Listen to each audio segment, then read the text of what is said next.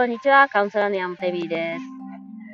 今日はですね、他人の仕事を常に青い、そしてあの人は楽してるに違いない、どう思う罠みたいについて、それについてお話しします。とですね、まあ自分がある選択をした時というか、まあ私だと、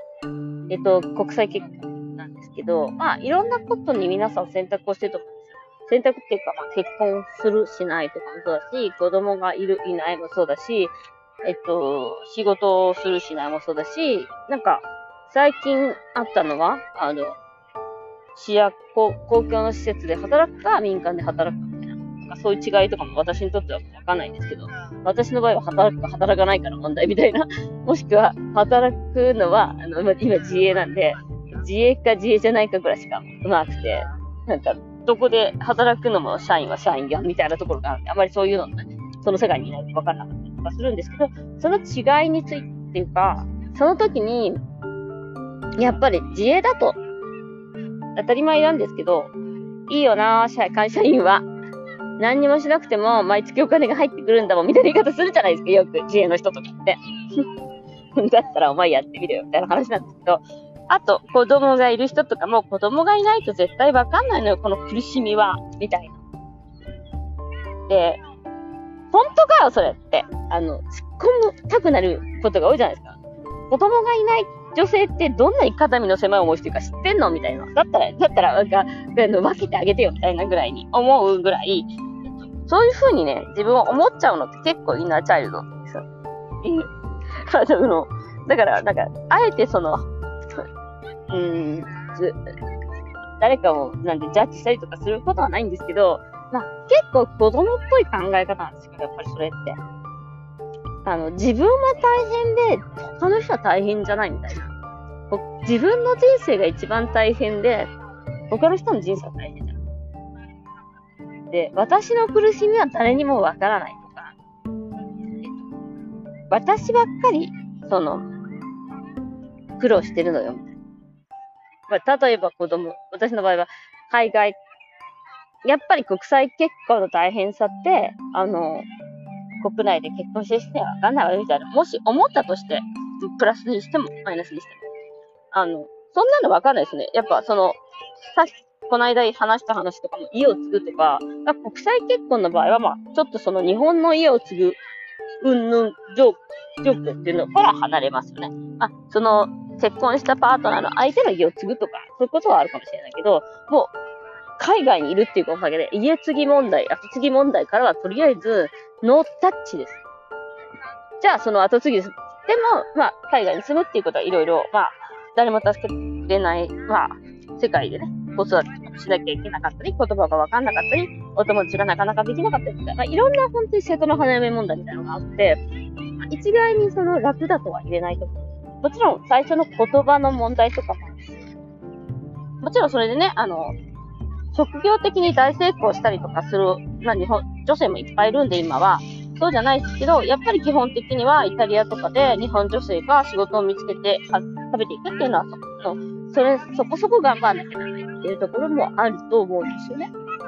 だから、どっちが楽とか、どっちがいいとかじゃなくて、やっぱりその人その人なりに、それなりの試練というか、大変な思いをみんなするよなと思います。その、まあ例えば私の友達の、その、デミちゃん、最近、ポッドキャスト聞いてると、やっぱ、転勤妻の人ってね、その、転勤するって、やっぱこんなに大変なんだなってすごい思ったんですよ。だから日本で結婚したからといって、その友達ができるできないの問題もあるけど、私も結構転勤、引っ越しが多かったんでわかるんですけど、まあ、日本でも全くその、転勤族の人と同じなんだなと思って、その人と、人と、と、絆を持っていくことの大変さとか、子供を引っ越させる、引っ越しさせるときに、やっぱ心のケアとか、やっぱ、だからその、なんていうの、そんな主婦だからとか、まあ、彼女は仕事もしてますけど、楽よねみたいなみんな思ったりとかする人多いんですけど、実際同じです。だからね、私は思うんですよ。本当にカウンセリングしてて思うのはみんな平等だなと思います。だからこそ味方っていうのがすごい重要なんですね。その、生まれ好きとか誰かが与えた環境や状況があなたの不幸、幸福を決めてるのではないっていうことを何度も何度もカウンセリングをやっていきます。でも、本当にそれを心の底からわからない限りは、えその自分の関係状況を変えることは実はです。で、それは、実は環境状況を変えるっていうのは地道な頭のトレーニングもあります。私なんかほら、毎日ヨガとか瞑想とかするじゃないですか。弱い人間だからそっちに逃げるしね。で、それプラス、まあ、心の、その、心のメンタルを整えていく、えー、まあ、作業瞑想とか、そうワークみたいのは、カウンセリングでもやるし、無料でもたくさんオファーを出してるはずなんですよ、私は。でも、プラス、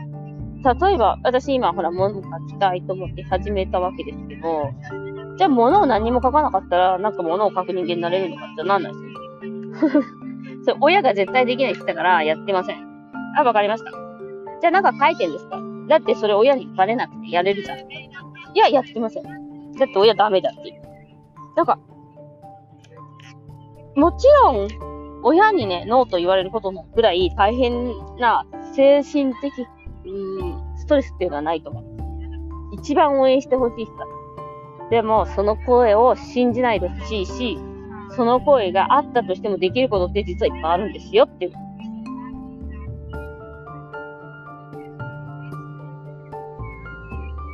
ということで、今日は、隣の芝生はいつも青いけど、実はそんなに青くない。やってみろよ、お前も。みたいな話をしてみました。えー、あの、今日もご視聴ありがとうございます。